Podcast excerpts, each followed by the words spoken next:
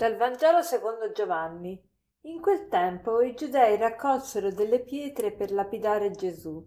Gesù disse loro: Vi ho fatto vedere molte opere buone da parte del Padre. Per quale di esse volete lapidarmi? Gli risposero i giudei: Non ti lapidiamo per un'opera buona, ma per una bestemmia, perché tu che sei uomo ti fai Dio.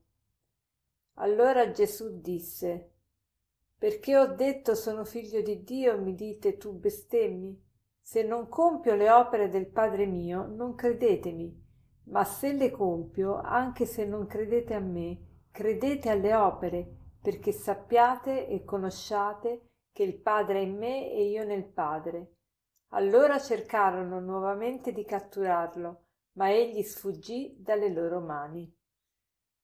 Siamo nell'ultima settimana della vita terrena di Gesù e Gesù è di nuovo a Gerusalemme per la festa della dedicazione. Che cos'era questa festa? Era una festa che commemorava la ridedicazione dell'altare del Tempio che era stato profanato da Antioco il Grande, che era re di Siria durante la dinastia dei Maccabei. Gesù ritorna quindi a Gerusalemme e, e, qui la disputa con i capi dei farisei e i capi dei sadducei diventa veramente accesa e pesante e è qui che decidono di eliminarlo, di ucciderlo e, e l'accusa che gli viene rivolta è quella di blasfemia, di, di bestemmia. Gesù apertamente qui si dichiara Dio, quindi noi sappiamo con certezza che Gesù è Dio perché lui lo dice chiaramente di esserlo e, ci offre anche un'altra immagine di Dio, non il Dio che, che, si vendica, il Dio che mangia, ma il Dio che viene mangiato. E, e Gesù dice, dice, vi ho fatto vedere molte opere buone da parte del Padre mio, per quale di essa volete lapidarmi? E però gli rispondono, noi non ti lapidiamo per un'opera buona che hai fatto, ma per una bestemmia perché tu che sei uomo ti fai Dio, perché tu che sei uomo ti fai Dio. E Gesù però risponde subito, se non compio le opere del Padre mio non credetemi, ma se le compio, anche se non credete a me, credete alle opere, perché sappiate e conosciate che il Padre è in me e io nel Padre. Guardate, qui Gesù ci dà un principio fondamentale per capire le persone e per conoscere noi stessi e conoscere gli altri. Che cosa dobbiamo guardare per conoscere noi stessi, per conoscere gli altri? Dobbiamo guardare non le idee che abbiamo su di noi, non i desideri che abbiamo, ma le opere, le opere, ciò che facciamo, ciò che facciamo. Noi non siamo quello che pensiamo di essere, né quello che desideriamo di essere, ma quello che operiamo. Le opere manifestano la nostra identità. Questo principio è fondamentale, fondamentale per conoscere noi stessi e per conoscere gli altri. Quanti matrimoni vanno all'aria, quanti matrimoni falliscono per questo motivo.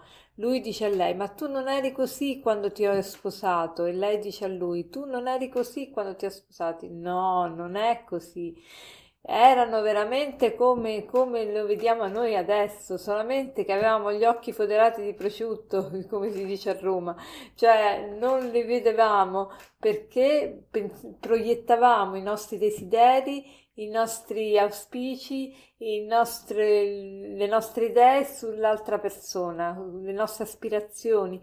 Noi proiettavamo quello di cui avevamo bisogno di vedere, noi vedevamo quello ma non vedevamo i fatti, i fatti, le opere, quante persone si ingannano perché pensano di conoscere il proprio partner, ma invece si fanno allettare da situazioni così sentimentalistiche, eh, di, di, affetto, di, di calore umano, che gli impedisce di vedere i fatti, le opere. Eh, noi dobbiamo guardare quello, considerare i fatti. Quante volte, per esempio, alcune persone dicono io non sopporto quelli che dicono le bugie e poi non si accorgono che nella, sulla loro bocca ci sono tante cose non vere che vengono dette.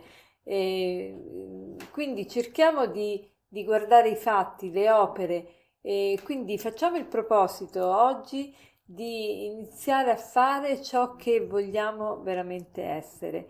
Eh, per esempio, se vogliamo essere sinceri, iniziamo a togliere la menzogna, anche la più piccola insignificante, dalla nostra bocca.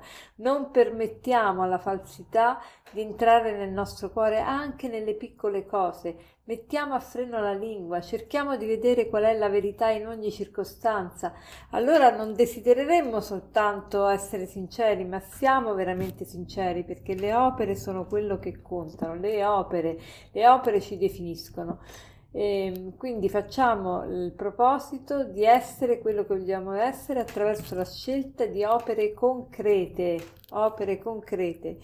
Quindi vediamo cosa vogliamo essere e opere concrete che manifestano quello che vogliamo essere.